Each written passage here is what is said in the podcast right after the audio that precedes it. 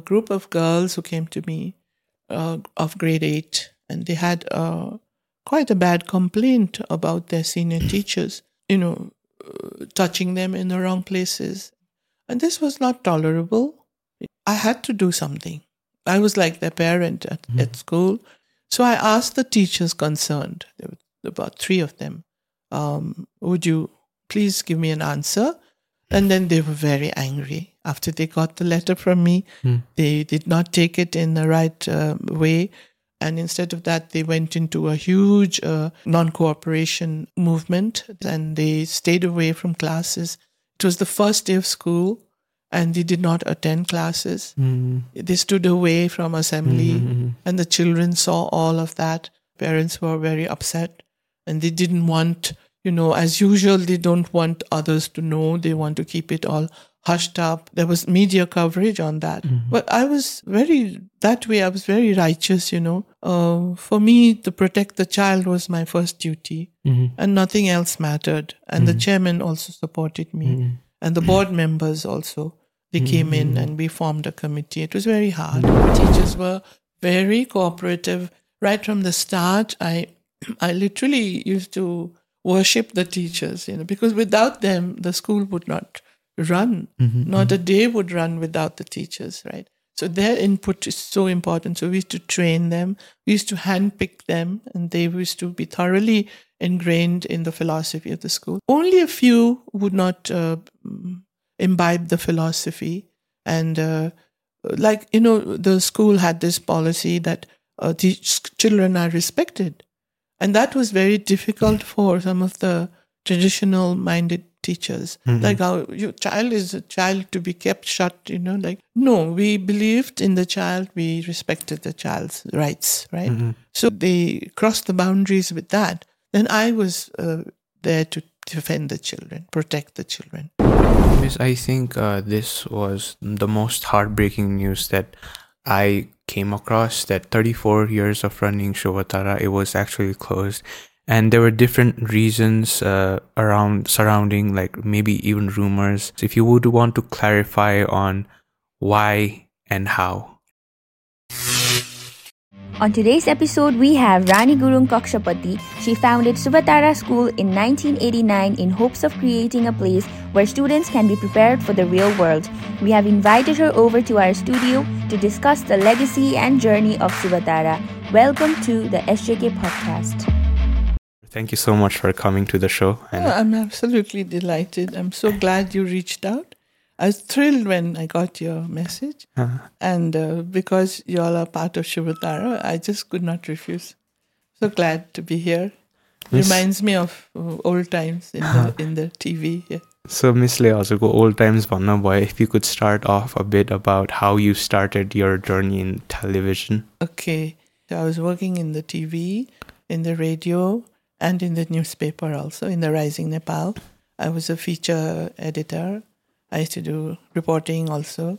And when TV opened, we were the first uh, to do, and we used to do everything, like you said. We, uh, we um, reporting. We used to be uh, producing with cameras on the on the streets, and um, then um, also the the radio shows. The radio was uh, like a feature program, news reading, and also running a feature program like a tourist program.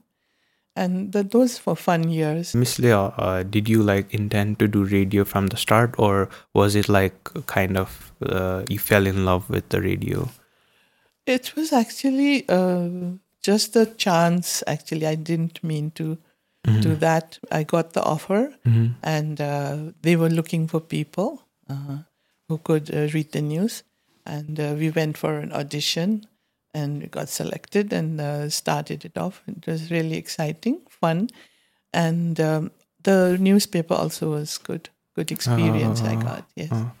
So, Miss, I would want to start off with like uh, the origins of Shuvatara, because I myself uh, was in Shuvatara for six years, so that's a long time uh, for me as well as a kid. And In then Sanepa. Yeah, yeah. Yeah, it started yeah, off in Sanepa. Uh, I didn't really have the chance to go to Lamatar, but I was o- o- obviously there for uh, sports days and the uh, events. Swimming. Yeah, swimming Yeah, and all. yeah. If you could elaborate a bit on the origins Okay. of Shuvatara. Okay. Um. Actually, I was looking around for a good school, uh, which was really looking after children uh, caringly, and I went around, and um, sad to say, I was not totally happy. I was a bit of a fussy parent, I suppose. So um, looked around, and then we had this huge uh, house, three-storied house, and said, "Why not? You know, we were all teachers in the family." Said we should start our own because we had enough experience and we had a lot of ideas about how we wanted education to be. So we said, okay, and we got a team together. Team, we picked, handpicked the teachers, and we got a group that were really um, very energetic and skilled. and uh, yeah, 1989, uh, March 16th, we opened our doors and to a very caring, uh, new kind. It was new in that sense. It was like very child centered, you know, and uh, and we got about 34 students right on. And uh, it was like literally uh, the curriculum was made for each child. The menu was planned uh, meticulously by Shamsa, the chairman who unfortunately is no more with us. And um, we used to make momos on the terrace. The children were really uh, happy because we uh, ran a thematic curriculum, which means that we amalgamated all subjects math, science, English. There were no separate subjects. There were small kids, you know, preschool, grade one up till two, we started off. And people started talking about the school that this is a really happy place to be. Children love to come and they were learning. They were good in arts and expressionistic uh, dance, drama. We did everything, and soon, in two three years, uh, the numbers started picking up. We had 150, then 200, and it, it it was enough for us at that time in the Sanepa premises. Um, it was there was a bakery at the back somewhere. You know, my husband ran a bakery behind the building, and we used to give children fresh baked uh, cakes and biscuits. Uh, I don't know if you had any of it, but uh, we used to uh, really be f- focused on each child and parents, close contact with parents. And things like um, corporal punishment was not there, as you must remember, right? Yeah. uh, a lot of uh, colorful uh, classrooms, expressions of the children put up, and uh, a creative uh, reporting system where parents were called in, and each child was not only with a set of marks, you know, but um, their re- the remarks told about their behavior, their likes and dislikes, and like that. That's how we started, and then it went on and on, and it, uh, it was difficult to control the numbers after some time. You know. Ma'am, you said you had uh, experience before. Could you elaborate, like, oh, before running the school? Like, yes, it was. Um, it was. I was working in uh, in two two ways. One non-formal and one formal school. It was a small school in India, Darjeeling, called Bethany. Uh, unfortunately, it was a bit formal, but uh, the one experience I loved was in the village where uh, I studied in St. Joseph's College and Loreto School, then college was in St. Xavier's. And they had um, uh, ex students um, social service unit called um, Hayden Hall. And uh, I uh, volunteered there as a supervisor of the night schools. So I was uh, experienced in night schooling, which was totally different from formal schooling. But uh, to come to think of it, I like that now. Now that I've had a taste of the formal system, the night school was very effective, and uh, n- now I can see the adult, the adults in the village whom I taught in the junior classes. There were five centers, and uh, they have all now uh, they can read, write, and they their lives have changed because of attending those classes. That's that's what I did. My dad also studied in Darjeeling, and he used to tell me stories about how Darjeeling was like the place to Yes. study. Like everybody wanted to uh, go to Darjeeling to study. Yes. Uh, how was the educational system there at that time in Darjeeling? It is um, mostly um, uh, it is uh, like the nuns and the priests. You know, a lot of schools there follow their system, but as such, um, it is uh, uh, it is a good old uh, formal system. You know, I think Nepal has now more modern systems. Uh, when I when I went back to my uh, nun teachers, you know, I said, "Mother, how do you teach?" Because I was really raving about school and research and all this, and I, I wanted to know how my teachers taught. I said, "How did you teach us? What method did you follow?" And she said, "I we just teach." so in that sense, they were like just born teachers. They taught in the good old uh, textbooks way, but they were good. You know, the teachers were well qualified, and they taught the subject thoroughly. Like my own sister was a teacher, uh, English teacher, and she was so thorough in what she taught that I don't think we can get a better teacher than her in getting the matter across to the student. You know, if you give a child to her, like a bunch of teachers, for example, I literally did this in school. And They used to write remarks, and we she used to correct them, and she said, "This is terrible. These remarks have so many mistakes. I want to teach your teachers." So we gave them over to her for a few sessions, and believe me, uh, they became excellent writers after a few. She had a way, you know. They, the teachers, old teachers, had a way. They had a dedication. They didn't let a child go without uh, getting corrected for their mistakes.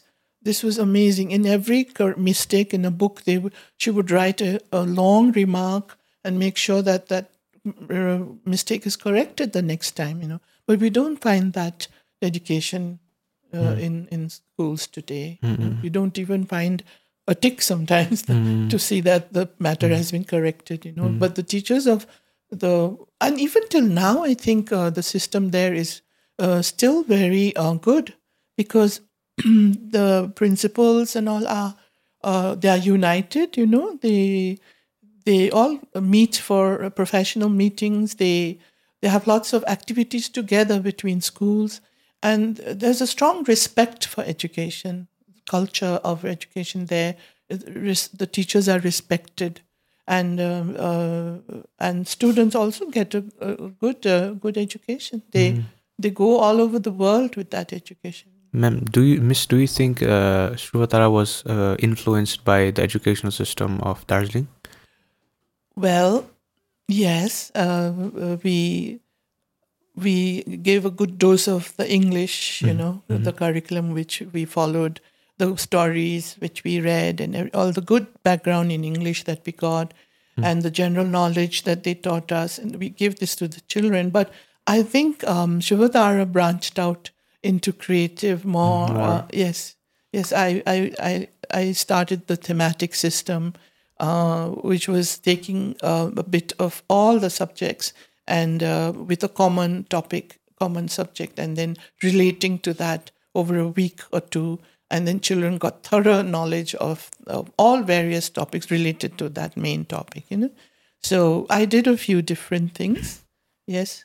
But the but the respect for teachers, the discipline uh, was was in us, and we wanted to pass it on to the children. How much preparation uh, was behind the school opening? So, how much time did you guys uh, research, and then the management? How much time did it take? Uh, excuse me. It took us about a year, yeah, and uh, to get the good team going, and to get the place physically ready, and uh, that's it. About a year. yes. And uh, what was like the mindset or like uh, the vision for Shuvatara when when it opened? Oh, the vision was quite lofty, and uh, we wanted to um, give the children. Uh, we had a very strong feeling that Nepalese can do a lot, you know, in us because we had given been given that strong foundation. We felt that we could do anything, go anywhere in the world, and hold hold ourselves up, you know.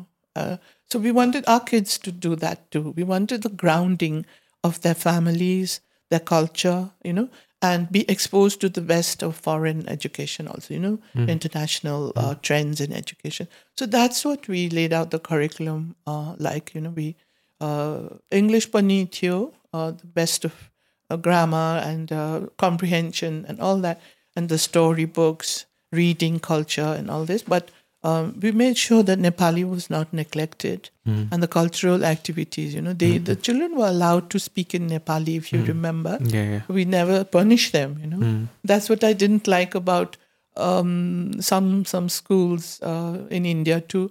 Like English had to be spoken by the children, and they were given a stick if you spoke Nepali. That I think is really horrible to in your own country if you can't uh, speak your own language. You know, and otherwise everyone will become very anglicized. True. You just can only speak English, and you come home and you expect all English standards, and that's that's not rea- realistic, right? So we encourage both. Uh, customs at home need to be respected, and that's how we did it. And the planning was in in detail with the teachers. We used to have lots of meetings, workshops, and uh, the child-centered methods were taught. You know. So, what were like the initial challenge for opening a school? Mm, the challenges. Um, well, I think I was lucky. You know, I had a very supportive uh, family behind me. My husband, uh, with a lot of uh, financial support, he gave us the whole house to take over as a school, and we moved over to a small flat. And the, the started with uh, five classes, right? Uh, initial finan- uh, financially and uh, infrastructure wise uh, was not too difficult. He also took care of the transport arrangements, the buses, the drivers, and the food. You know, we uh, promised that they should get good food because um, a person with an empty stomach is a very angry person, Yeah, yeah. cannot concentrate, right? So even for teachers, staff, everything, the same food. You know, so he planned the menu. That way, I was so lucky. And then I had to look after the academics and the extra activities, and so I had a lot of support that way. But the the troubles began after the school reached its initial first half. You know, say say uh, 10, 10, 10 years and after. Those were really uh, idyllic days. Like it was fun, uh, the dream coming true. You know, children happy, and after the first batch passed out, perhaps the the trouble started. Uh, the numbers started growing, and the numbers became uh, quite uh, uh, unmanageable in the sense that I believed um, in the child child centered way, where uh, the small size numbers, you know, with twenty would be the ideal. But looking at the financial uh, reality and the, our policy of not charging too much to the parents, we had to keep 30, you know. So uh, 30 in a class and one section was not enough, then it became two, and then it became three. So the challenge was that was a, a little bit of a challenge on quality, you know, because you have to have the same amount of quality teachers, then the furniture, then all the infrastructure, and everything has to buses, everything has to grow. So financially, uh, though the numbers grew and it looked like we were uh, earning a lot, uh, there was a lot of investment too. So this whole uh, balancing act, uh, my husband helped me all the time, you know, and I was really not worried about numbers. I just wanted the best for the children, you know, the best of materials in stationery, whatever. If it was bad quality, it would be sent back. And we really wanted to give value for money, and uh, the the children should be uh, happy and uh, well adjusted and productive, you know. So the challenges came later.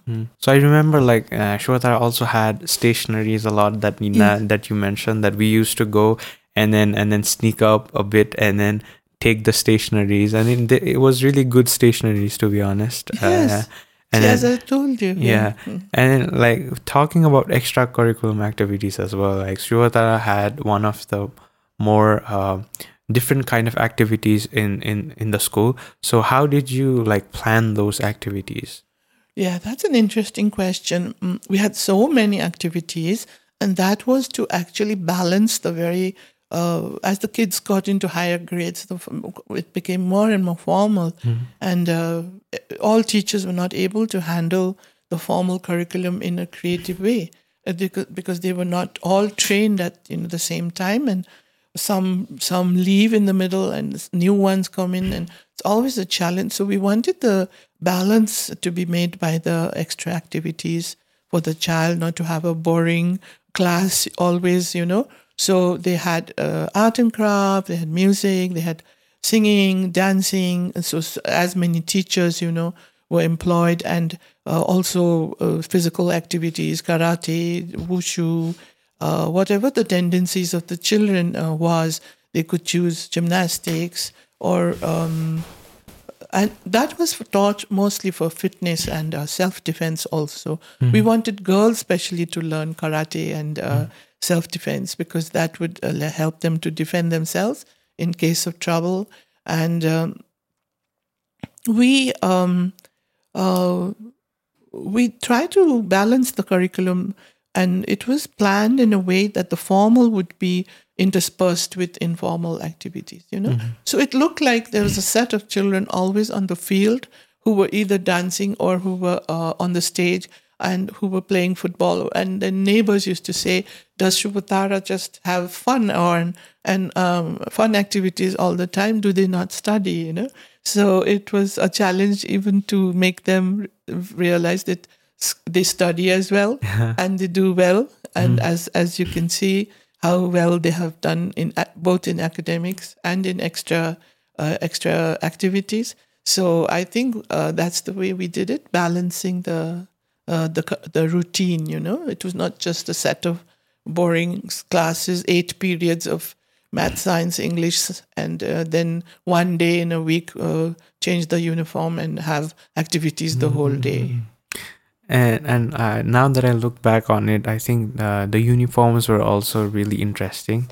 And now I think I know the value right now, but back then I was just a little kid, so I, it was a hassle for me to wear those uniforms. But I think now I can join the dots on why those uniforms were that. Yeah. Uh, so if you could talk about uh, why we had to wear our national uniforms, and then what was the thought process behind those colors and the uniforms. Yes, the well, uh, blue, blue, uh, blue pants and a tunic, white shirt and red tie. They just looked good, you know. They looked bright, and a child we thought should look bright and nice. And uh, then we introduced the Daura Suruwal and the Faria Cholo, yeah. which the children complained, you know, because the little ones everyone had to wear it, including mm. the teachers. Little ones with their long skirt like a faria, you know, sometimes they used to trip and fall over it. And in summer, some parents complained it was too hot for the children. But we did it because, um, first of all, the blue and red was very attractive and they stood out. Mm, it was a value uh, we were trying to pass on because um, of the national uh, consciousness we were Nepali and uh, we should be like proud to wear our national costume, proud to speak our national language, something like that. You know, we, that's why we introduced that Nepali costume. Mm-hmm. Yes. And and what about the um, sports where I think the houses we had houses yes, right? Yes, yes. If you could elaborate on how that came about as well. Yeah, houses, uh, the sun, sh- star Sunshine, shine, yeah. sunbeams, and. Uh, uh, moondrops. moondrops. Yeah, we just thought like since the uh, name of the school was Shuvatara and it was something to do with stars, we thought that name should also reflect starry something star uh, star quality. So that's how the sunbeams came, and sunbeams uh, was yellow, right? And moondrops was uh, since the moon is blue, the moondrops were blue, and uh, then there was uh, star shines, sunbeams, and moondrops. And then I think yeah, those were the three. Yeah, I believe yeah. Uh, yeah. Yeah, and then uh, the the houses were there, and if uh, I I uh, personally uh, saw that it kind of became like this pride sensation that I was in Star uh, Starshine. Yes. So like for me, the people around me became more valuable, and then the competition was there so how how did you see like looking back how did you see the houses separated? Like how did you see that coming about? And then what were your reaction that now people are like oh, okay they're competitive and then it's like they have a small kind of house you know? Yeah. They it gave that little edge that competition and that's also it was necessary you know because in the uh, house games and all without a little bit of uh, competition, there wouldn't be any fun, you know. Uh, it created a lot of enthusiasm in the children. And uh, of course, for the losers, it always was sad. But we used to teach that uh, don't be too excited if you win and not too sad if you lose because life is like that. You know, we used to try and say this to you. And uh, it just came about, you know. Uh, uh, the children love to belong to to a house and with the housemaster and the mistress and give that sense of uh, cohesion you know and uh, the identity. And now see how it has lasted forever. Like they identify se- themselves first as Shobhatari and then as a star shiner you know or a moonbeamer you know it's, Yeah. it's just the way that the school was organized uh, Yeah, I think even the teachers were so proud that uh, Yeah. there were Starshine, there was Yeah, Moondrops, yeah. and even even they were competitive with the students itself. yeah and i was supposed to be very uh, uh, uh, uh, aloof from all the competition but there were two kids of mine who were in starshine who studied in the school and if i ever raised a hand or, or clapped for them you know it used to be seen by everybody. So i had to be very careful that the uh-huh. others did not feel that miss rani is just you know after cheering for her own children and things like this. It comes around. It's just it's a healthy kind of fun healthy competition. Hmm. And i try to encourage the healthy competition hmm. even when you went out to play games with other schools and all hmm. I used to see some very unhealthy competition going on. This uh, made me very sad actually and i stopped uh, competing uh, in those type of events. If it created so much bad blood because it should be on a fun level you know uh, schools will uh, win schools will lose. You're all part of a team uh, in the education system you know. We shouldn't have cutthroat competition like uh, we're not politicians you know. So it's just it should be healthy fun. And don't be too too proud of being a winner also because it makes others feel bad. That's what we we practiced actually. Yes. Uh, Miss Sundri, did you mean like uh, us competing with other schools, that competition? Yes, yes. Uh, we should compete. We should try our best. When we used to win on many occasions, but uh, the demeanor with which you win, I think, should always have grace, you know, and dignity. You should not be so stuck up that the others will feel bad that you have won. They should come and congratulate you, you know, and uh, that creates peace. I feel, you know. Otherwise, if you behave uh, very mean and proud, then the others will feel bad also, and they will also start saying all things about you. So that I found a lot uh, not happening, not no tolerance among schools. Miss, how did you uh, find the managing part uh, while the school was growing, and then now there suddenly is a lot of people, and you have to handle a lot of people? How was that learning curve for you? That was very hard. It was hard because I was not a total manager. I would rather be in the classroom singing and dancing or teaching the children, you know. I would not, I would hate to make those uh, uh, management decisions, but I had to do it. I was, I was the head and bringing other heads. We brought a lot of vice heads, everything, but it always fell on my head uh, in the last it was uh, difficult, but we tried to do it with uh, uh, decisions with a lot of consideration, you know, for teachers or for staff or for management. Um, if something had gone wrong, we always try to give them a voice to defend themselves. And for you know the forgiveness attitude, like okay, now don't do this again. So the warnings, uh, don't do this again, like that. You know, for most common uh, mistakes, small mistakes. Uh, how was dealing with children? How was that for you? The children were always uh, such so endearing. They they made a lot of mistakes. They were naughty, but uh, we had to be strict on them. Show them that we will take. Uh, we will. They will have consequences.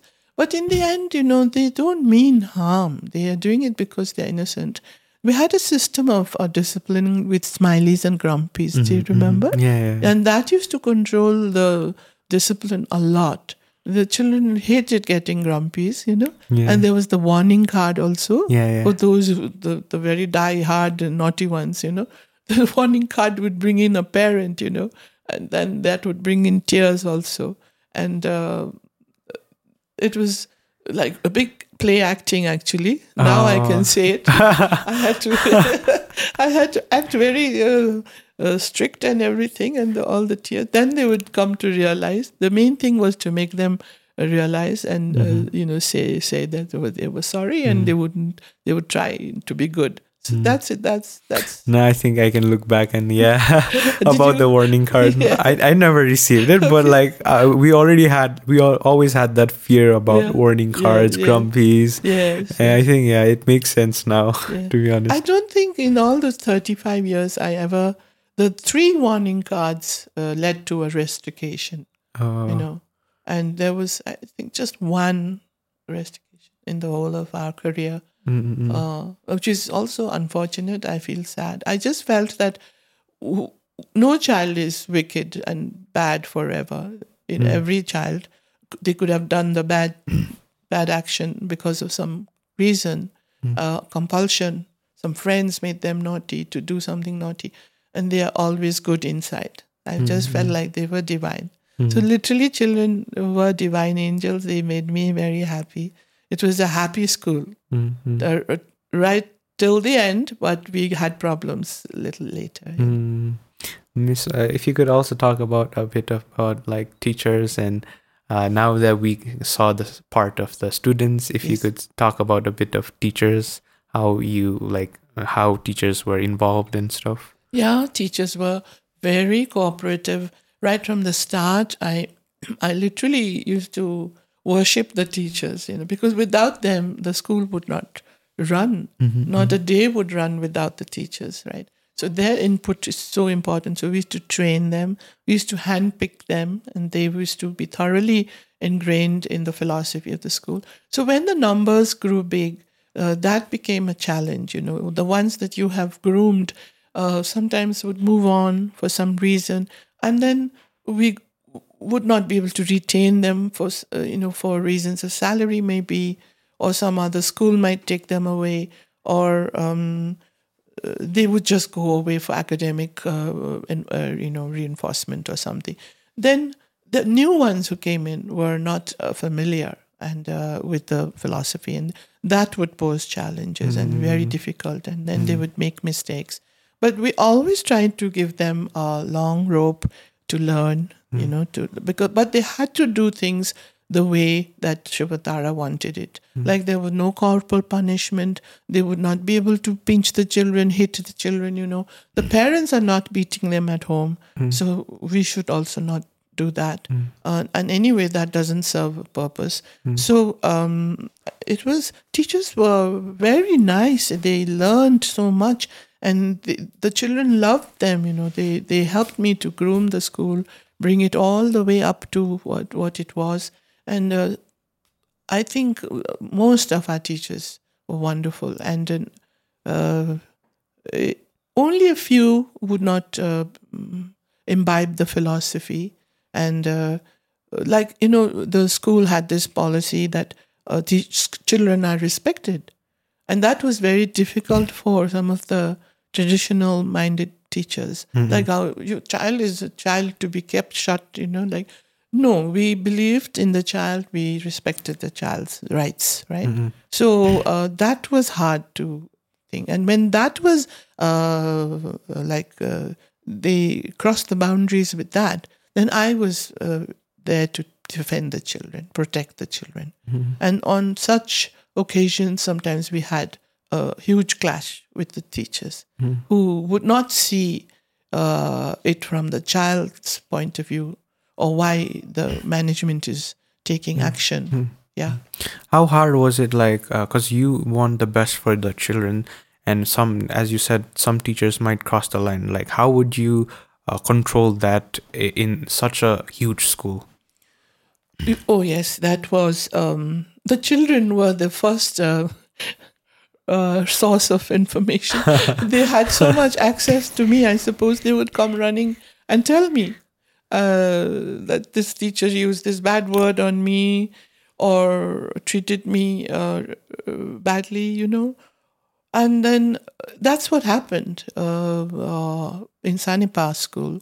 There was a group of girls who came to me uh, of grade eight, and they had uh, quite a bad complaint about their senior teachers, uh, you know, uh, touching them in the wrong places. And this was not tolerable, you know, and they were really upset. And uh, their parents didn't know about it. So I had to do something. I was like their parent at, Mm-hmm. at school. So we asked them to, Are you really sure that this is true? That your complaint is true?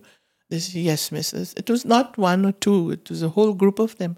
So they wrote out their complaints and gave it to me. And as the principal, I had to do something.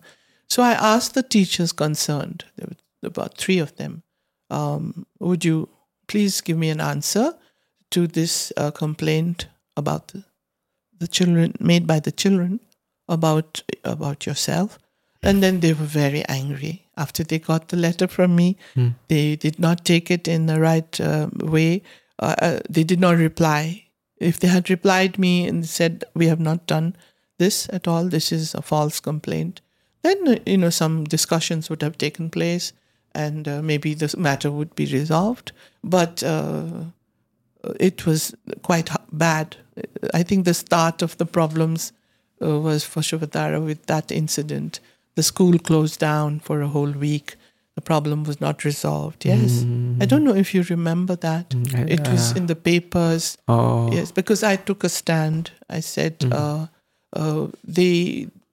It was so bad. In, it was indiscipline that uh, uh, we were not really blaming them.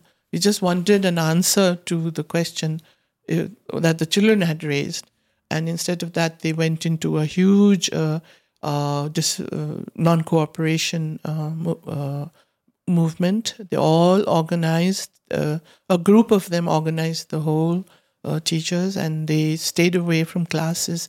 It was the first day of school and they did not attend classes. They stood away from assembly and the children saw all of that. And that was the beginning of a very bad phase that I was so uh, upset with that that uh, the children are looking at their teachers being uh, disrespectful to the management, you know, and that process started since then. It never stopped. mm. Miss, this was uh, in Sanepa. Yes. Oh, so uh, f- while because because now that Shuvatara was rising a Yes. bit, uh, how hard was it to keep that image uh, to sustain the school? Yes, it was. Um, it was pretty hard. We never wanted children to feel insecure, and the parents too. We never really let them know. But that time, we had to send a message saying the school is closing because the children have been harassed like this, and the parents were very upset, and they didn't want. You know, as usual, they don't want others to know. They want to keep it all hushed up they didn't want uh, there was media coverage on that. But i was i was very that way i was very righteous you know. Uh, for me to protect the child was my first duty and nothing else mattered. And the chairman also supported me and the board members also they came in and we formed a committee. It was very hard. Uh, there was uh, but in spite of uh, the bad image uh, the school just still went on uh, with with good work we still had the other teachers to support us. So we had to carry on. We didn't want to let this uh, impede the school's development. So we went on. But that little uh, process of uh, defiance and uh, uh, you know uh, challenge sort of to the management uh, decisions was was had been started. And that went on rolling. And it was always there undercurrent and uh, we always try to cover up and make things happen. I mean, it was a big strain a very big strain on us because uh, we gave a hundred percent you know like tan man dhan and uh, others not doing that for not it was a dream school. And somehow there was a chip chip in the armor you know somewhere. The it, it- something was not going right right from those times. Yes. I think it's interesting because uh, the relationship you had with children, I think that came really well, and then how it shaped the school that was also pretty interesting. And then because uh, uh, how how how because we as little kids were a bit scared of you. We we as kids like you saw you in the assembly and then we were a bit scared to go approach you. But i think as we aged we kind of like knew that you were you were not like scary you were just kind. And then once we aged i think we could bond a bit well. Yeah. yeah. That is uh, the relationship with the children uh, was there uh, from my side as well as with the other teachers. Mm-hmm, that was mm-hmm. our hallmark, I feel. Very close relations with parents uh, and the teachers, and the older teachers have till today. And like, I, they just remember the school so much and mm-hmm, they can't stop talking about it, you know. And I'm so grateful for that hmm. contact with my children and I gel very well with the kids. You know, uh, I think more with kids than with adults. Miss, and I would want to share like how we loved the food, uh, because like at Wednesday we had burgers, and we uh, I didn't really like fries, but my friends loved fries, so they would only get fries, and I would get the burger with the soup. So like, how did you or maintain the standards for food? Because I think it was such an important aspect for Shuvatara, and like we just loved the food. Now looking back on the schools that I have studied in, I think Shuvatara had the best food. Yeah, I think I, the credit again goes to Shamsa because he was a foodie, yeah, and uh, he ran so many restaurants, and uh, he just it was um, amazing to see a businessman give um, make his menu um, in the school so uh, large-heartedly. You know, he was not caring about how much uh, portion to give the child or uh, what the expense was actually uh, because the food was varied. It was burger on wednesday and the borders you know in lamatar used to get uh, even better like pizzas and macaroni and uh, puris and jalebis and you know all sorts of things. They had a very good cook and he set up his cooks. The chefs used to be there you know uh, the full trained chef and a team a whole team. The kitchen was like a hotel a big hotel kitchen and very busy place from morning till night you know. And uh, the the infrastructure the dining hall everything there was no compromise on the quality. And uh, we just wanted the kids to be well fed healthy and some were overfed actually. They were very naughty the border especially. They used to eat too many hamburgers you know. But there was like sir said eh, they are growing and if they want to eat 15 hamburgers okay so be it. But uh, we used to say okay stop because you're going to get sick. But no they were not sick. They were, they became huge and uh, huge and hulky. But uh, they loved it. And the small children of course ate less you know. So from the economic point of view also that was balanced. So in that way food yeah it is a it is a big uh, plus plus point as i see everyone is now you know, people don't have food to eat right? and uh, the way food was given there and also given to the poor. Uh, narayan seva you know th- there used to be in lamatar i don't know if you did it in sanipal. This when uh, we used to collect all the poorer people from the community and they used to be served by the children. So that also imbibed some value of uh, service in the children you know? So that's that's how food uh, served us We could I could also remember like there was like an elevator for the food and we used to get so much fascinated by how like the food came up and then we had the food. So it was very interesting Yeah, infrastructure that Yeah, back then. Everything like well placed and planned and invested in so that uh, there would be no compromise on the quality. Yeah. Mm. Do you think it was also because um uh, you guys already had like a food uh, restaurant chain and if you could talk about that a bit? Yeah, yeah, that is also very true. Um, so it was his uh, natural for him, you know. He used to go into the kitchen and cook himself, cook jams with the children, and uh, then used to organize dinners, like, uh, teaching the children table manners and a full three course meal. You know, the borders got all of that, and uh, unfortunately, we couldn't do that in Sanepa. um, the restaurant uh, management uh, techniques, the skills were definitely there. And anytime we needed extra cooks, you know, they would be there. And uh, children going on treks and all had cooks going with them. And the, the food that they cooked was of good quality, you know. Some sumptuous uh, dal bhat tarkari also. And uh, yeah, it definitely helped. And so uh, gave very generously uh, of his ice creams. I don't know. Yeah. Did it come to Sanepa? I don't know. Uh, I ice creams. think so. Sometimes, I think so. yes, yeah, sometimes. Yeah, we got yes, ice creams yeah. as well. Yeah. That came from his ice cream, uh, Azapco ice cream uh, connection. And um, then always on the treks and all, uh, on the trips to Kurintar, the the the resort, the, you know, you got access to that uh, lovely place because of of him, of his resort, and then uh, also uh, bakery cafes used to sell ice cream, and Sanepa children used to get highest smiley awards, and they used to be taken out, you know, to the cafe and have, eat ice cream and come back. Big treat for the children, you know, that way. Miss, if you could elaborate a bit of story of uh, Bakery Cafe as well. Yeah, bakery cafes were started by Sir to with a very conscious uh, effort to serve the underserved, the the deaf people. So he trained them and uh, hired them, and we were a little worried how it would go, but from the day one, it just took off. You know, and people were so uh, charmed uh, by the waiters serving like that. And first, we thought it'll create problems because you know they wouldn't uh, know w- w- what was the order, and uh, but it all fell into place, and Bakery Cafe became a chain.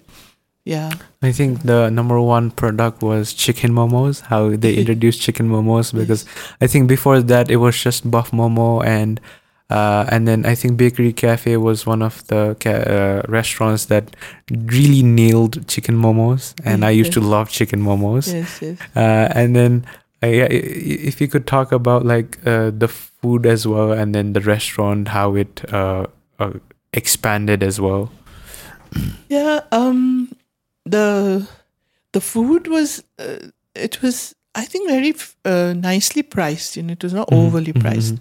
And the momos uh, with the chicken momo, I must say, is uh, you know money for quality, value for value for money was the policy of uh, his restaurants. You know, like. Uh, he would not compromise on the meat, uh, for example, or the best of the meat meat part would be uh, given for chicken you know not the all the skin and the bones and all other and sinew you know the tendons and all this. They would be all sorted out. So one got pure meat and uh, the ingredients were good. And there was a standard maintained because they have a central kitchen in sanepa where the the masala and whatever is uh, prepared there you know?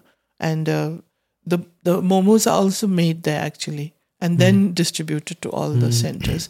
So the centers grew because uh, well sir was a entrepreneur and a businessman you know he always looked for the place where the the need is there the population is there active so he would find a place very nicely decorated in in a jiffy you know. He used to open restaurants like it was uh, a cup of tea you know like uh, it was easy peasy like because he had all his uh, accounts laid out uh, all his uh, calculations done you know investment wise and everything. And he had used to just get the staff and the deaf society was very happy you know that he was hiring so many de- deaf people. And so that's how he used to do his restaurant. Uh, uh, I was looking through some of uh, his interviews, and and there was a line that stood out to me. He said that a lot of people c- tried to copy uh, the bakery cafe, Yes. the colors down to everything, Yeah. but I wish they uh, uh, copied uh, giving the opportunity for the deafs as well. yes I think yeah, that was one of the heartwarming quotes that I kind of remembered while watching his interviews. Very true. Yes, he he used to tell his restaurant uh, friends and the hotel friends, you know, is if there could be some way that they could take in more of the deaf people, um, maybe just in in the uh, basic jobs in the kitchen, but somehow it hasn't happened. Mhm, Yes. mhm, mhm. Yes.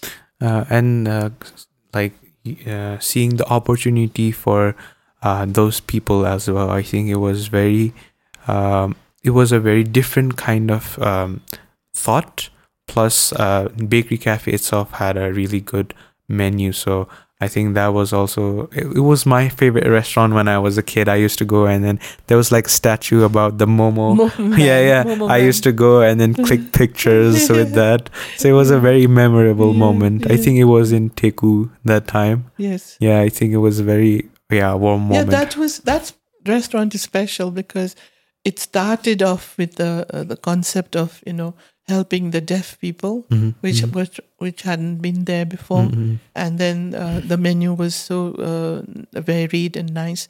Uh, uh, pricing also was not too bad.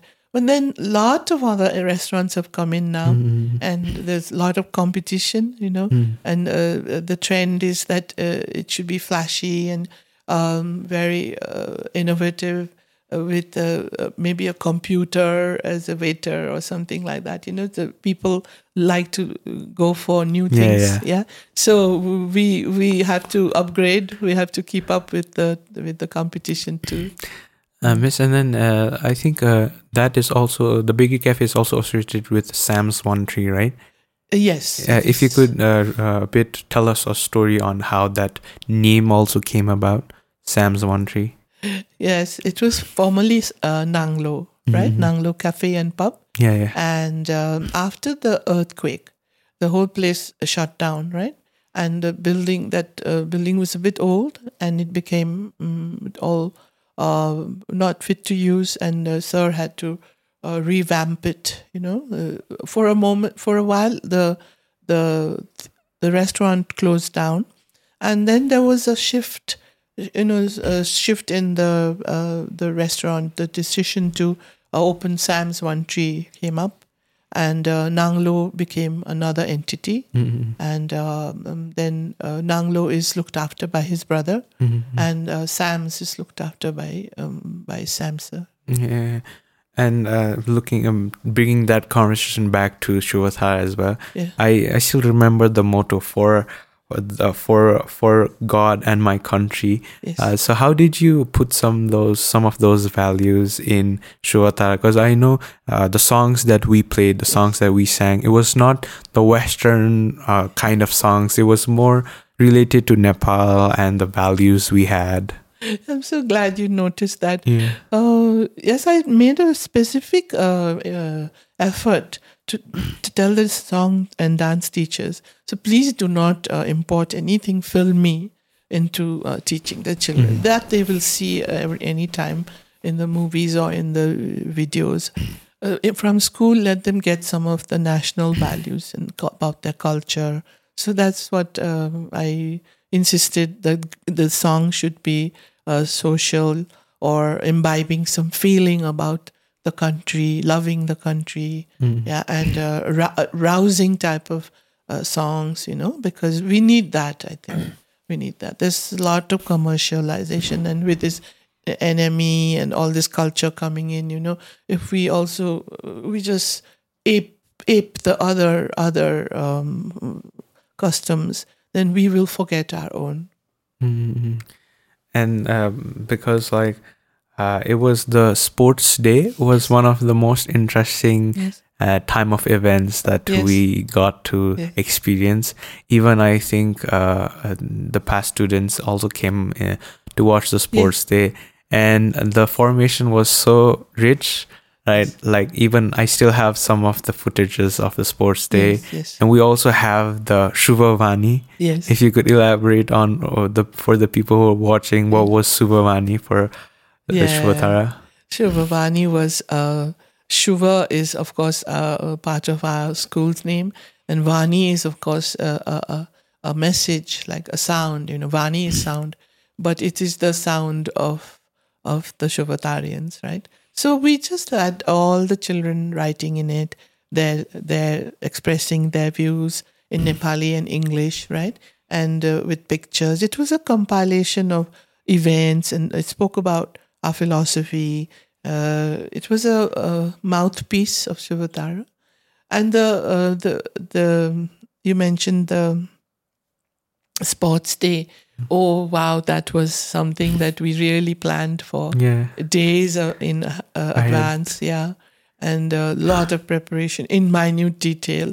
All duties were set so that there should be no, um, uh, you know, uh, delays or people made uh, to wait and uh, everything, all props in place, and it should be fun, you know.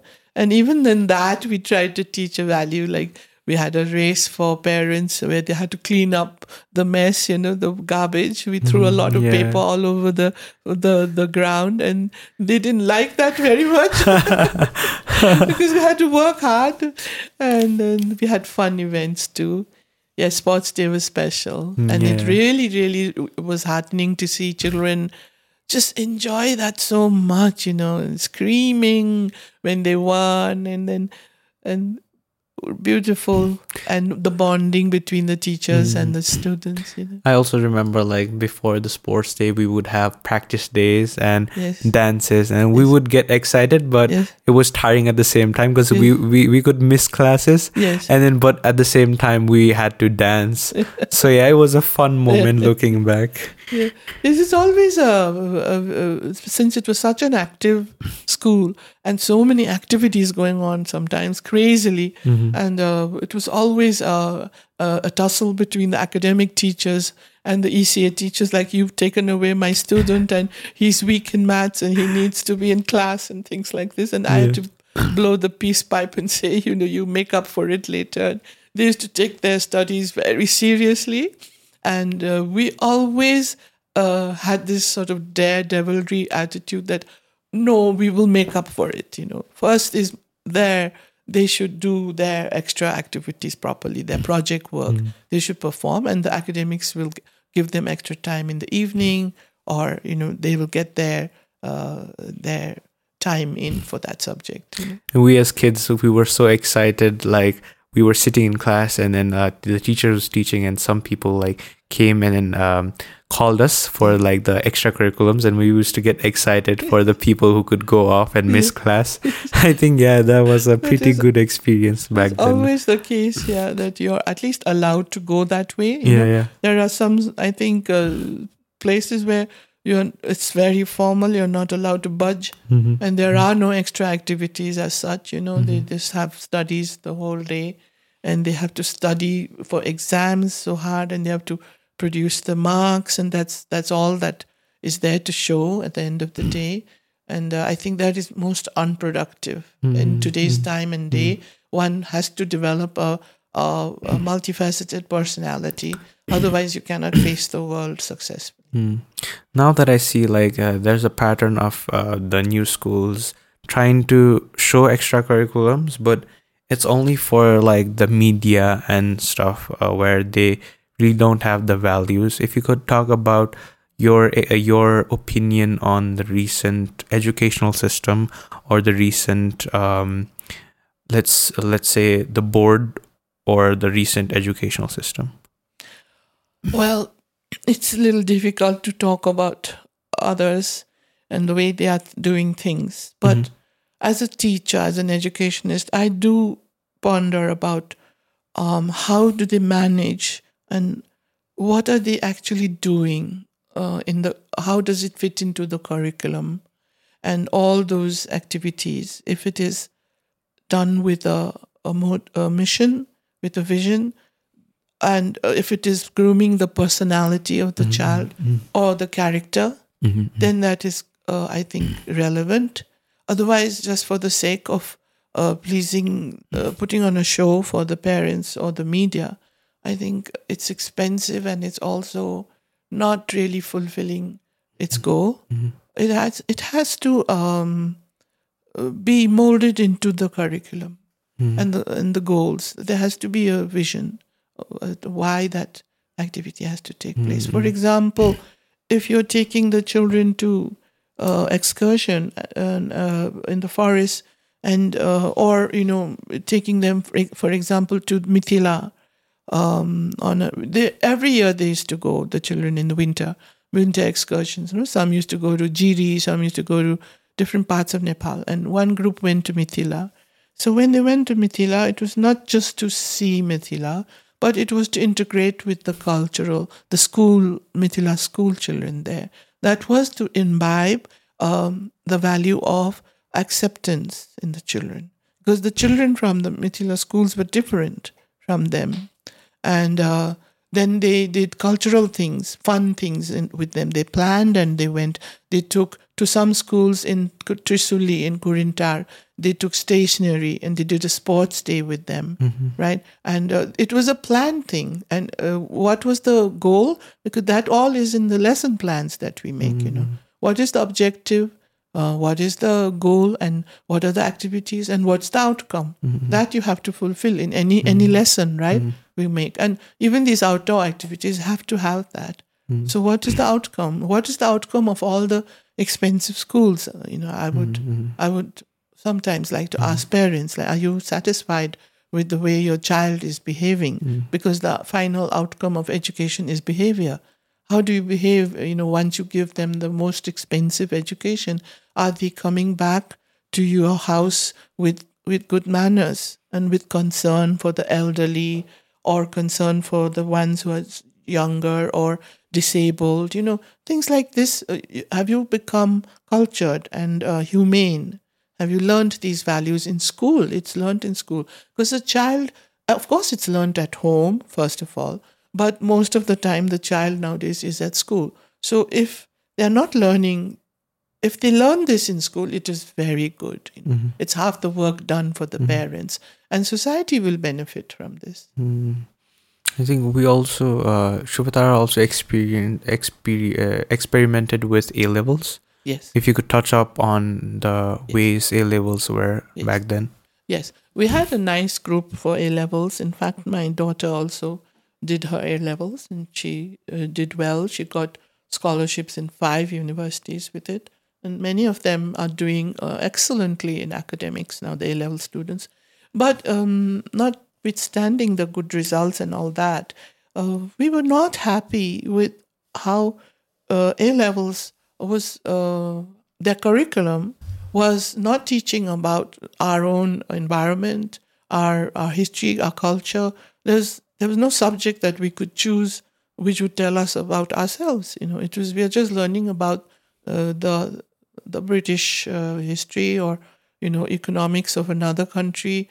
So I felt that in that crucial age, you know, 18, uh, 16, 17, 18, you should be learning practical projects for your uh, to benefit your society and your community and your country. And your mindset should be growing to do something for your country. So we felt the A levels did not fulfill that. So we gave it up and we were preferring the plus two. Of course, that had its own uh, loopholes, but we were free to uh, add on our own uh, curriculum to it. So that's what we were. That's why we gave up the A levels. Mm, Do you think it's because uh, Shuvatara's morals and values didn't align with A levels at that time? Mm. Well, when you talk of morals and values in today's world, you know, you sound like a outdated person, you know, or somebody very religious or spiritual. But uh, not not to say that. I'm not trying to say that. But it um, we were not doing it out of a very moralistic uh, decision, but it it was not uh, beneficial educationally uh, for the goals that we had. The education goals that we had was to make the child all round, um, you know, blended, all round educated, ad- able to adapt to his or her society. And I don't know how far the foreign curriculums will teach the adaptation process because Nepal is a very different reality. You know, more and more our reality is becoming harsh, and we need to teach our children how to go back and serve in that harsh reality, isn't it? Otherwise, what is the use of education? Just giving them a degree or a piece of paper. They should be able to live and survive in that society and do well and make changes and make contributions. Mm, I think it was uh, those uh, A levels and IB is more tuned for uh, for people to go abroad. Yes. So it's more uh, like the whole uh, model is for people to go abroad and then not stay in Nepal because I think if you stay in Nepal with the, those degrees or those education, I think it limits you a bit because we are not as Nepal is not that advanced in terms of some uh, sectors. So I think uh, yeah, people might struggle with uh, A levels if they plan to study here. Yes, then you become a misfit, you know, in your own country. So uh, I think now the trend would be for the country to educate. The policymakers should introduce environmental education, climate change. Look what it's doing for uh, the country. I mean, uh, we're sitting on top of earthquakes uh, to happen anytime. We're, we've got glaciers melting, right? We've got um, dams uh, that can burst anytime. We need to know more about our geography, our environment, our, uh, our, our, people, the depressed people, the marginalized people, and how they can their lives can be made more uh, productive. No, the poverty level is so low. How can we live in a, a, a you know in a paradise of our own only? We need education needs to serve the mm-hmm. the country and uh, the the ones who have the ability to to bring in all these kind of trainings, you know, the vocational training, they're not doing it.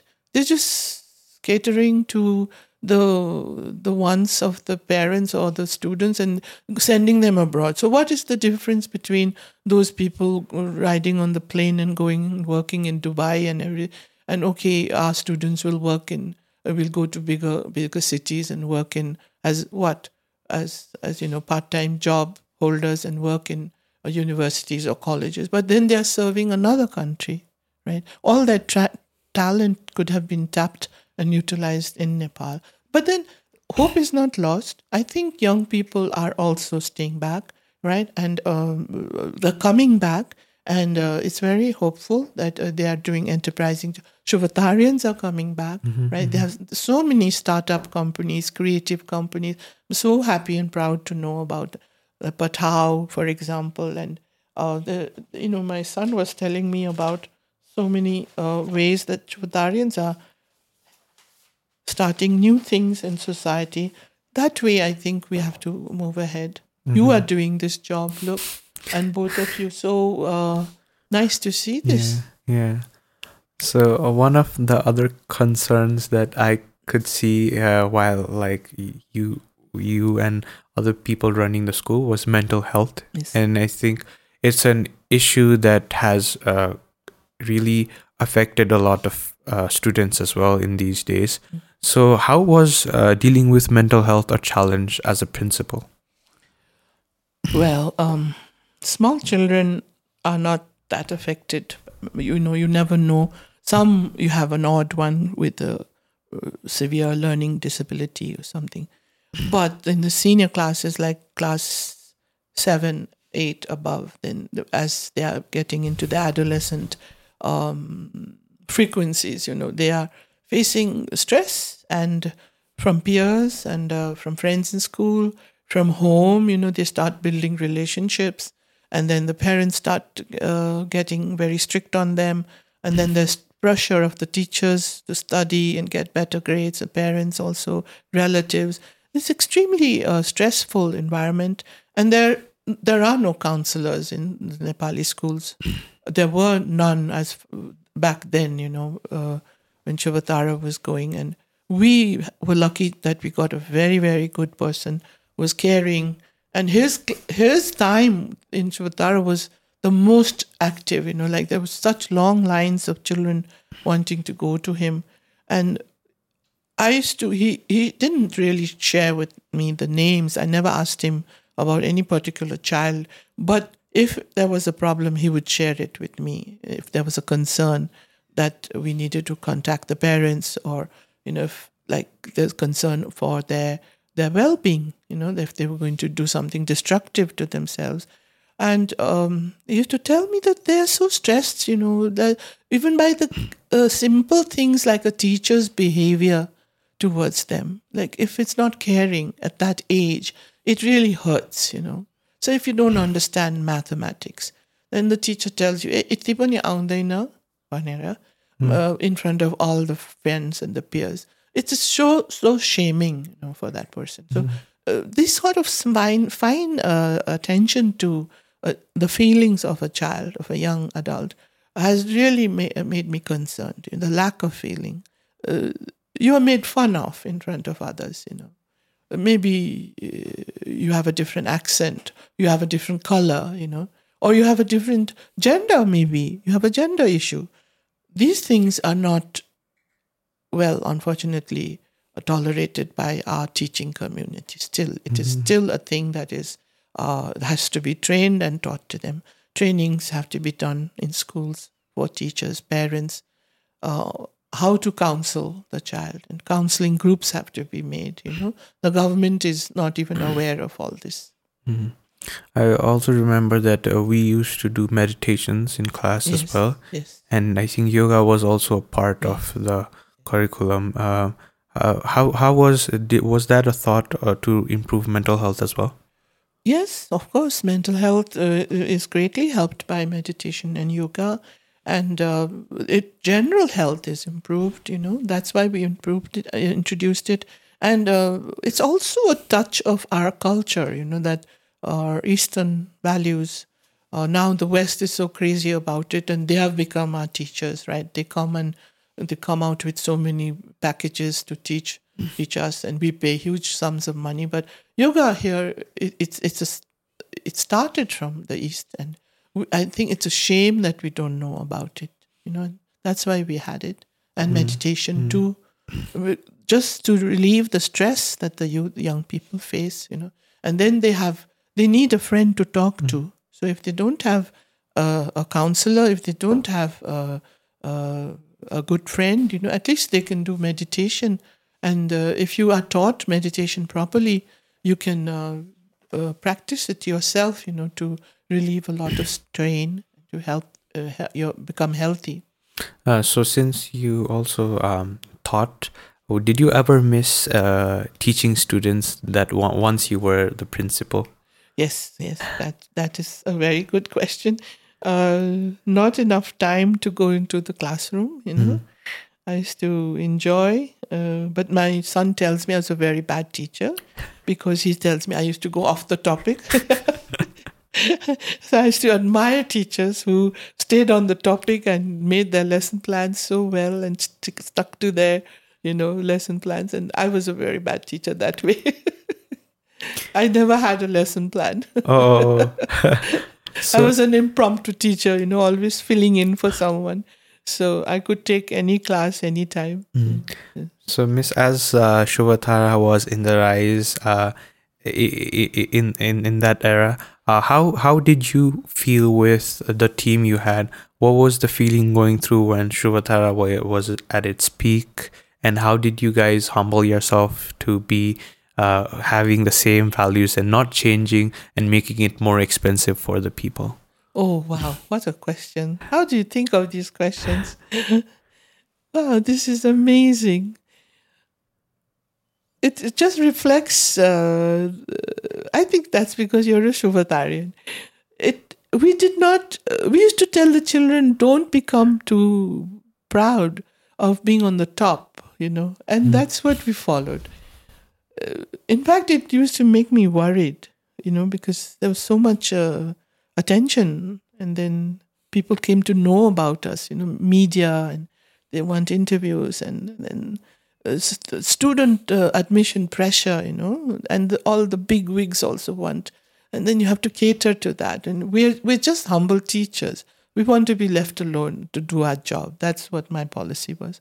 So I was not also good at marketing uh, tricks and all this. I didn't know how to promote uh, the school. You know, that uh, people used to do a lot of mm. hire people to do that. I, I wasn't good at that, but I used to feel our work and uh, what our children do is our uh, is our advertisement, and people see their behavior. They want to bring their child to our school.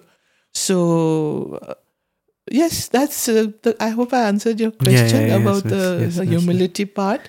Uh, I always thought that, and I think in our own lives also we we forbid ourselves to become mm-hmm, mm-hmm. uh, snooty or proud because I don't think uh, material things last for very short time, and it, uh, I think the the purity of the spirit is more important, Mhm. and uh, that is lasting. Yeah, I, I think because uh, there are a lot of schools that I've seen, and then since the foreign boards are also here, people tend to charge a lot for for uh, the education, and it's a rising problem. Even uh, it's it's seen throughout Nepal, uh, and since because because Shuda, uh, Shuvatara had a lot to offer, how did you guys maintain uh, the the fee and not make it so expensive that uh, people couldn't afford it? The main concern was the parents. No, we Mm. we knew that Nepalese parents cannot afford that much. They were Mm. middle class, and there was if there was some upper middle class, there were many who were uh, lower middle class, and uh, then there were so many scholarship students. Twenty percent were scholarships, right? And um, so we we felt for them. We had promised them that it is a it is not an elite school. It was a school for all all round development of their children, affordable school. Uh, so we had to keep to that, uh, no matter what. So we used to run at a, a loss, even, and s- uh, so we used to run to Sam Sir to uh, f- pull in, you know, f- uh, give us uh, the salaries sometimes Mhm. because the fees have not been raised on time for the teachers' payments, and uh, uh, teachers' salaries also were a challenge because uh, though it was at par with the government, uh, which was quite high, they had raised their scales, and with all the facilities uh, they got, uh, it uh, it we had to. It was quite a balancing act, you know. Mhm. We had to try, it, but we wouldn't uh, change the policy. Mhm. Yes. Mm. Miss, how was the transition from Sanepa to Lamatar? Yeah, that was quite traumatic. Um, Sanepa was getting so crowded, uh, 800 students there, and then uh, uh, 400 more was added when the borders joined them, and so it was. Can you can imagine? Um, there was just not enough space, and the noise level had gone up, and neighbors were complaining, and the buses, of course, you know, uh, plying on that road, which was which had to go right inside the lanes. So naturally, the people complained a lot, and we we also felt very um, claustrophobic in that space. Uh, it was enough for the smaller group, but so we had Lamatar and the open all the facilities there. So we had to we had to decide, and it was we lost a lot of children when we did that. Uh, I don't know if it was a good or bad decision, but um, the students had already joined. We couldn't send them back home. We had to make way, so we had to move, and it was quite hard. Uh, it was hard decision. Uh, we lost a lot of students, Mm. but the premises were also uh, a compensation. The the the ground, the football ground, the swimming pool, you know, all the playgrounds, uh, the the table tennis place, the uh, badminton, the halls, the the uh, indoor heated swimming pool was there, and the dining halls, everything, and the greenery. Most important, the fresh fresh air and the scenic place. You know, it was uh, children later adjusted and were very happy. But Miss, when was uh, Lamatar built? this was not built by us. You know, it was a former school called Elites. Uh-huh. So I really don't know when they built it. Mm.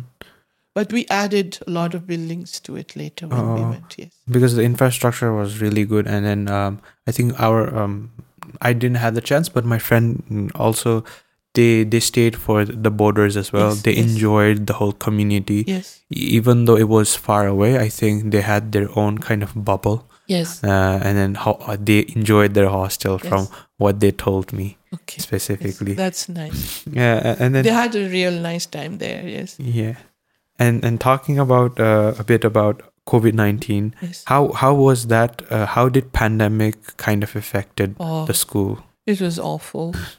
Uh, it was awful for everybody, right? And traumatic too. Mhm. Um, we also we did online classes, Mhm. and we trained a lot. And I think our online classes were quite good, though there was no assessment of it by the government. I think we were very uh, religiously uh, sincere in doing it. The the COVID uh, made um, life difficult for even the parents right? And our businesses too also were not doing good. And parents started to not uh, be able to pay. You know, out of uh, 40% were paying out of our total parents, uh, 20% were scholarships, and 40% were not paying, not able to pay. So that made it very difficult to uh, keep up the salaries scales of the teachers, and they were perhaps, you know, getting 50% salaries. And there was a lot of demand for increment in salaries Mm. and uh, pressure, a lot of pressure, you know, on Sir especially. And he was already a sick man, you know, he was suffering from cancer. Mm. And uh, it didn't help him at all uh, to face those tensions. Mm. And there was no way that we could even uh, borrow money Mm. because even the banks were down and uh, the our business was down. It was a horrible time, yes. Mm. It affected us very badly. Mm-hmm.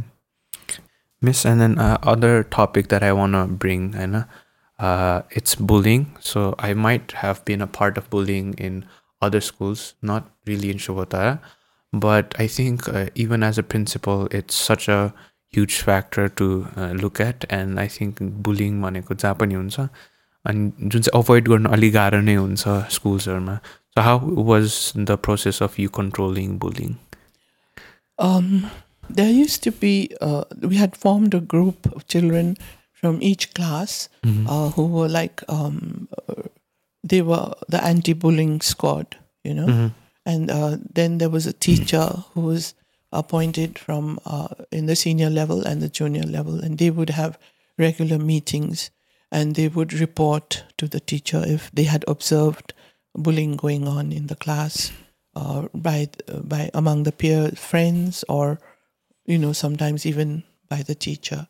So we had this sort of a thing working, but it was a bit hard because the teachers sometimes would not like this uh, for any child to report on what's going on in the class. This this sort of thing is uh, was there, and uh, they would be afraid to speak up. And um, it's a very big uh, prevalent factor in, in almost all schools, the best of schools, you know. And we've seen so many movies and read books about it.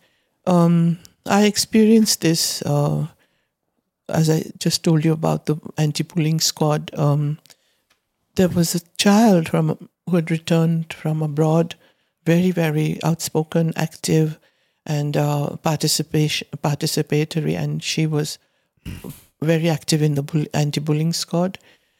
But it so happened that she got victimized because the teacher believed that she had told on him, tattled on him.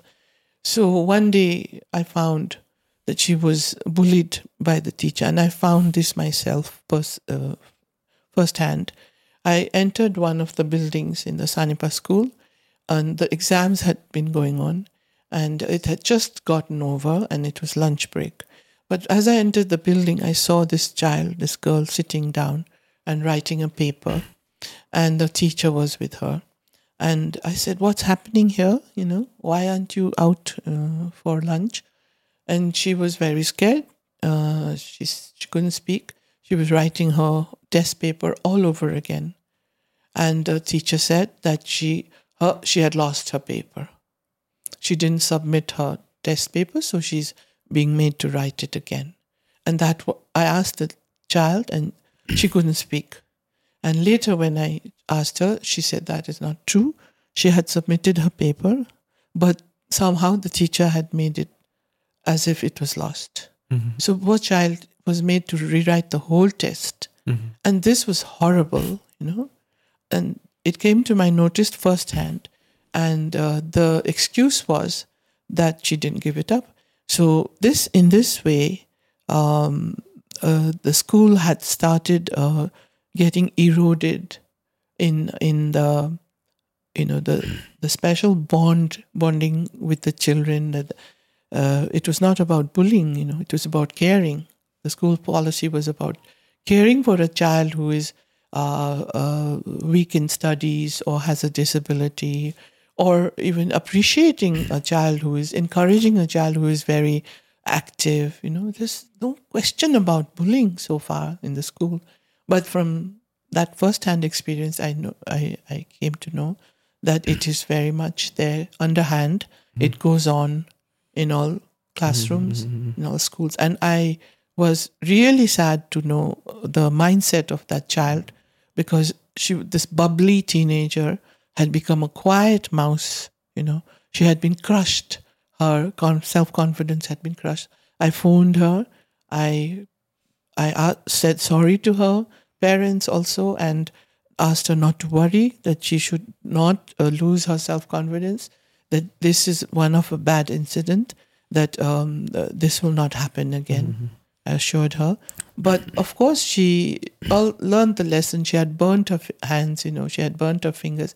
She would never be uh, speak speak out again and speak her mind, speak the truth. You know, And that's how bullying can uh, uh, really destroy a child's confidence. And it it started in Shuvatara, and I was very un- unhappy about this. It was not what we wanted at all. Miss, how did you make sure that? Because uh, I think it's hard to uh, to see if the teacher is bullying the students. How did you make sure that uh, you recognize those patterns e- after this incident or before this incident? Um, well, the children tell you. The children, we had very close contact with children. They would come and tell me everything because they knew that I was a friend. Uh, I was not a typical uh, principal sitting on a high chair. I loved the children. They knew that. They trusted me. It was trust.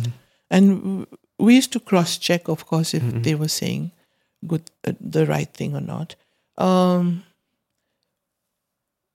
we had to believe the children, and then sometimes uh, it was very uh, obvious. Also, we could see it happening, and then we used to pull up the teachers.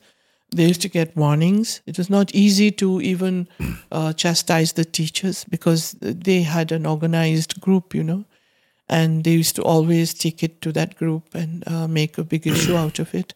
So we had to be careful also when we mm. blame them. It's mm-hmm. not easy to mm. deal with it, but the children themselves should be encouraged. And so this goes to show that the adult should be approachable, the adult around the child, mm-hmm. even the parents. You know, I would say if they complain of anything, to give a supporting ear to it and not just jump to conclusions, but uh, look into the matter. You know, and the child needs support. Miss, I don't know if you could uh, relate to this, but sometimes when you are a bit uh, soft and you might have to, because you have a lot of responsibility, you have to act and then uh, deliver some messages which are not pleasing, or or tell somebody that uh, some heavy news about uh, these stuff. So, uh, how did you manage the challenge? Mm, very big challenge, um, and especially as a lady woman principal and dealing with a lot of male uh, uh, teachers, you know, uh, who were not ready to listen to you. Um, you have to be continue to keep your balance, uh, keep your uh, wits about you, and uh, your trust also in yourself, and uh, speak the terms politely. Try to uh, get them to your side uh, by being reasonable and uh, explaining all the points. But if they don't listen, or if they keep con- uh, continuing the bad behavior, then uh, you give a warning, uh, which is in right. You give a verbal warning, and if for some it will work, just that one warning. Others, you need to give a written warning. Now, as soon as you give a written warning, as I told you uh, earlier about the case of uh, treating uh, the touching the children in the wrong places, they took that matter and the school had took the stand and it became a big issue. It closed down, you know. So you have to be ready for that sort of thing, you know.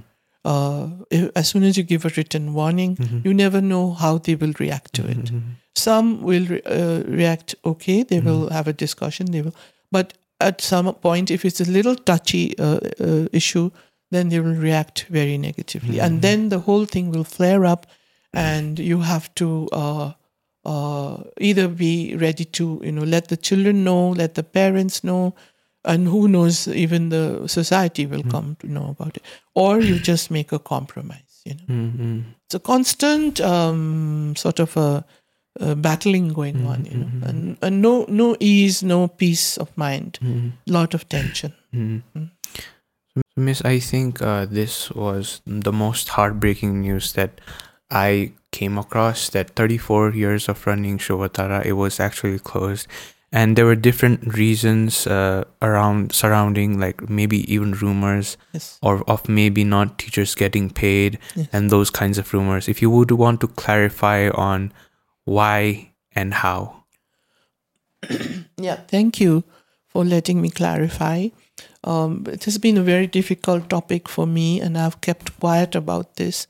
Uh, people ask me, but uh, I tend not to discuss it because uh, what has happened has already happened, right?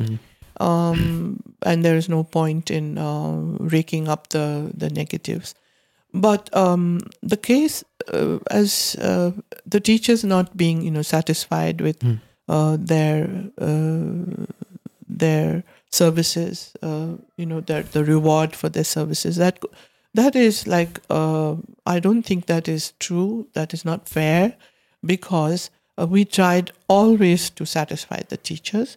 They were the first and foremost uh, important uh, group in the school. As I told you, we uh, held, we started a teachers training center just to uh, make the teachers more professional, so that their skills would improve and they would, you know, get more salaries. Uh, also, they will have a better professional uh, standing. And we used to observe things like Guru Purnima, you know. I don't know if you had that, but it was like worshipping the teachers Yes, yes. and, and uh, reminding teachers of their duties and uh, their responsibilities and how uh, high they are in in the hierarchy of the school. Like uh, they influence the, they make a difference in the life of the child totally. So um, facilities wise, also the salaries uh, also we gave them at par with the government and much more. Uh, the facilities that they got when you turn it, convert it into uh, you know money uh, was would be quite a sizable amount. Things like their very decent living quarters, uh, electricity paid, water bills paid, food, uh, all all meals you know paid, um, uh, the tuition of their children subsidized, uh, highly subsidized. Uh, the first child gets total tuition free. Second and third is subsidized. Then they would get their leaves, you know, all sorts of leaves, their study leave, their uh, even maternity leave, even for the men, uh, and then their professional uh, uh, development uh, leaves they used to take. Um, their transport was subsidized. I think they got it mostly free transport. Um, then giving all of this, if the facilities are, you know, like if they say that their needs were not met, that's where the school had a problem after the COVID. Uh, until the COVID, we it was fine. We were uh, catering to all their wishes. But after the COVID, it was not possible for the school because the school itself was running into red, and um, the other organizations that were supporting us, like the the restaurants, also were in in trouble, right? And Samsa also uh, was a sick man, very sick man at that time, making all these negotiations and deals for small little uh, petty uh, negotiations and about salary and about facilities. And and the working hours that they put in was like it's laughable because it was like the senior grade teachers were working like sometimes two periods in a day sometimes maximum four periods in a day that's all. And there were eight or nine periods that other teachers were working in other schools. And the rest of the periods they were meant to use it for research for or you know their planning and their corrections. But it it was not happening that way you know.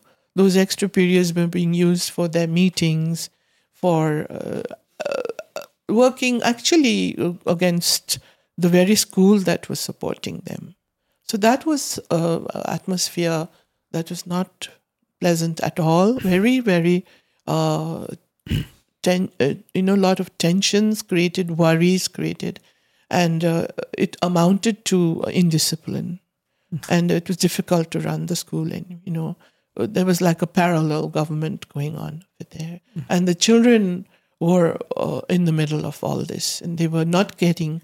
Uh, we were not able to function with creative activities anymore because there would be only half support for it. You know, there would there was no total support for it. I remember we were uh, uh, uh, celebrating the 30 years of Shuvatara, and very difficult for me physically and mentally. And I was not well, also myself. With uh, well, I'm well into my 60s, uh, 60, uh, like 8, 69, 70. That that working with a broken leg, you know, it was very stressful for both sir and me. And in the end, because it was a school that had so many visions, uh, high uh, like values and uh, uh, ideals, it was difficult to compromise.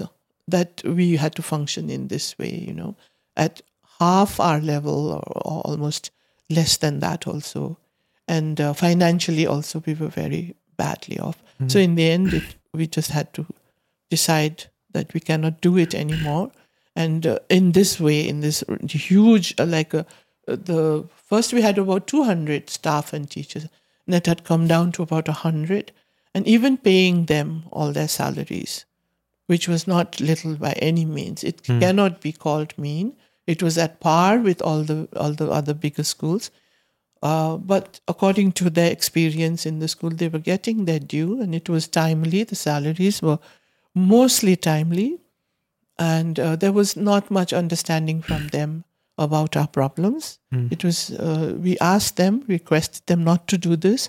Let's do let's work on it because if the school remains, then everything will carry on. Mm-hmm. If the school is not there anymore, mm-hmm. then all of us will be gone. You know. Mm-hmm. But they they didn't take it seriously. They scoffed at it, and in the end, we just had to make a very difficult decision, and uh, with the hope that uh, with with all the students that we had taught would continue the legacy, you know, what had been taught to them. And we would get, try to give back to society uh, with our edu- experience and our education uh, experience in some way, uh, but not in a big institution anymore. Mm-hmm. Like it was difficult to run a big institution any, like mm-hmm. that mm-hmm. in the in the circumstances. Mm-hmm. I also talked to uh, some of my friends and some of the teachers, and yes. they were they were telling me that it would be very sad that if Ranimis wouldn't be in this education field, because yes. uh, we see you as a really uh, a person who really cares about values, education. So if you could touch up on if you what are your plans after the closure of Shuvatara? Yes. Um, some people ask me to run another Shuvatara, mm. and it is such a lovely thought. But I one has to be realistic, and uh, the energy left in the body is not the same as before. So even if I tried, I don't think I could run, uh, an, uh, you know, another big school. But a small school uh, could be uh, materialized if I get the team that I'm looking for the team of committed and passionate educators is what I need. It might be too tall a story, but I, I do have a few people already, and we are working on it. Mm. But um, apart from the formal schooling, uh, it the non-formal education is what uh, I'm more interested in because the need of the country is is also that, and trainings for the teachers. I I realized that we had problems with the uh, senior teachers because they were not able to deliver or understand or imbibe the creative uh, principles of, of Shuvatara as I wanted it, as we used to have it. You know, they came in later and they were also lugged with the, all the formal curriculum, so it was not easy for them to deliver the creativity part. But at the same time, the attitude towards you know the children and and like even helping them when the weak ones need extra help. Even for that, we had to uh, we had problems because they would only take extra money for that, you know. Mm. And Shuvatara was not about taking extra money for from the parents for just uh, uh, Shuvatara education should have been so good that we don't they don't have to take tuitions for for understanding a topic. It should have been dealt with in the class, you know. So the good teachers would do it, but then there were some who wouldn't listen to that. And so this tuition system started, and we, it was impossible to fight that system, you know, because they were Im- embedded in that practice.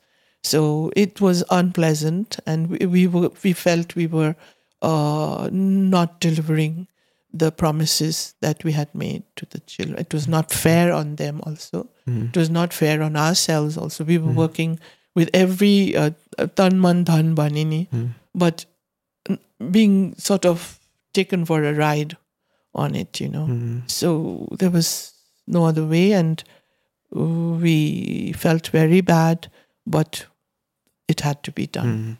It's like you talked about the tuition system. Uh, how do you think that affected uh, schools and the education on children? Terrible. It's terrible, but the parents would not see it that way. The maybe it's not their fault because uh, the teach the learning that has happened in the class is not enough, and their child hasn't understood the concept, and and then maybe it's not the teacher's fault also because uh, the curriculum is as so difficult, uh, so uh, imbalanced. You know, in some cases it is very easy, in some it very hard. For and it is not uh, age wise, you know, balanced that way. The load is too much.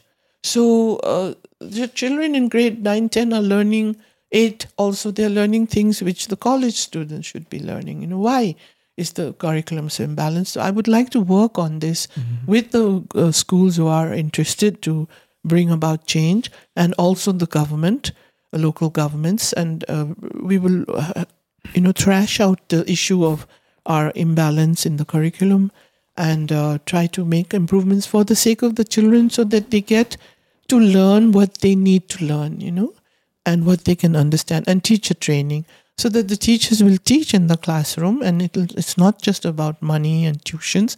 And so the parents don't feel threatened and, and then run after tuition teachers for their child, you know. It's, it's a rip-off actually when the exam time comes. The amount of money that is parents pay for Paying, yeah. tuitions, yes. Mm-hmm. Miss, and if you have a small message for Shuvatarians that are watching this, what would it be? Well, Shuvatarians are my hope and they are my love. And I really care about them, the teachers too. And I thank everybody for having put their trust in Shuvatara and, uh, and keeping their loyalty to the school even after it has closed down. And uh, this gives me such hope that we can work together for society, which has always been my my wish to give back something to society. Like because we all happen to fall in a privileged uh, class, so uh, there's so much blame that also is put on private schools because we are privileged. So we should uh, refute that. We should work in such a way that we serve the needy.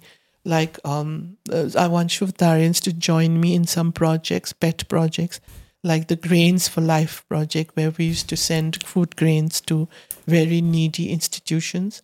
Um, and um, uh, other things like the Sanepa Swastha Sanstha, of which I am a, a, a, a patron, and Samsa was the, also the chairman. He um, used to run it very well for several years, and now since he's gone, uh, I am there. I would like to make that a free clinic, continue with the free clinic with seven, 16, 17 doctors, you know, with uh, free service. And I would like um, to give them facilities like the X-ray, the dentist, dental chair, the the free, uh, almost free uh, medicine shop, uh, things like this, and uh, pay for a few very vital staff there.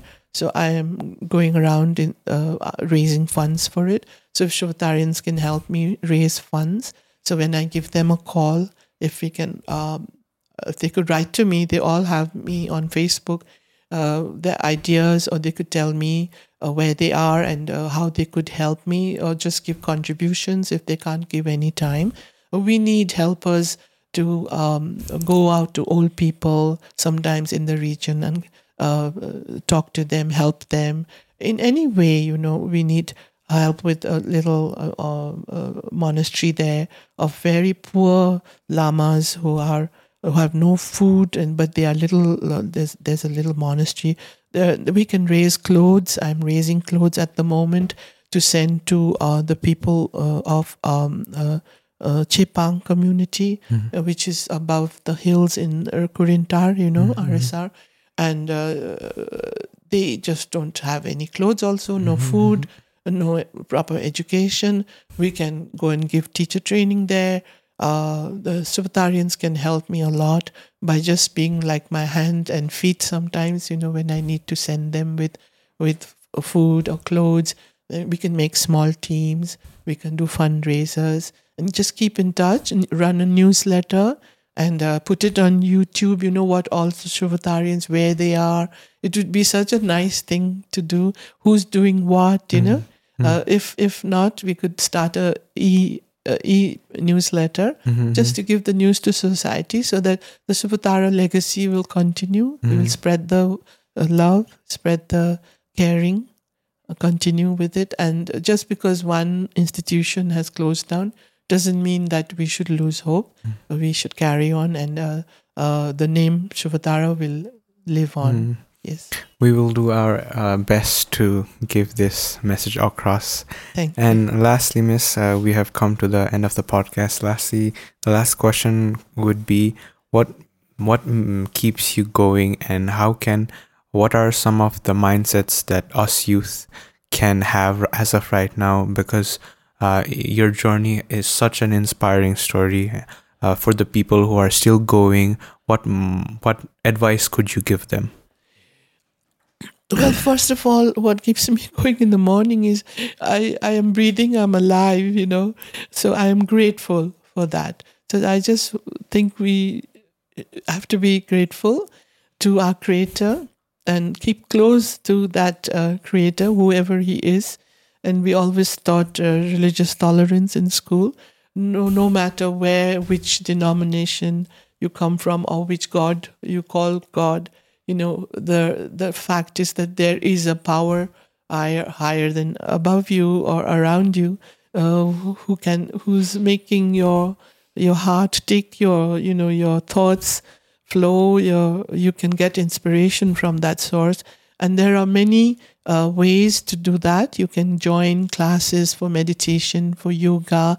Keep in touch with your cultural the richness of your values you know it, it's it's replete with strength and wisdom. And don't uh, run away from it just running after other alien uh, fads you know of thinking. Uh, your own uh, uh, past spiritual heritage is very very rich.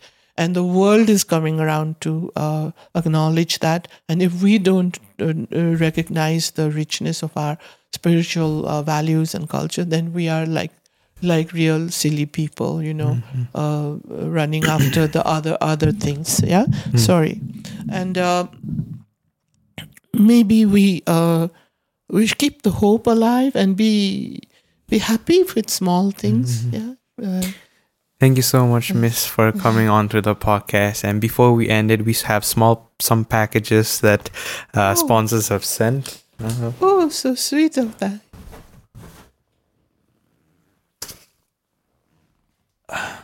that is so sweet oh this is a surprise Yes, Miss. So I think this would be a good uh mess. Good. Wow. Let's organize. Oh, I need to get organized.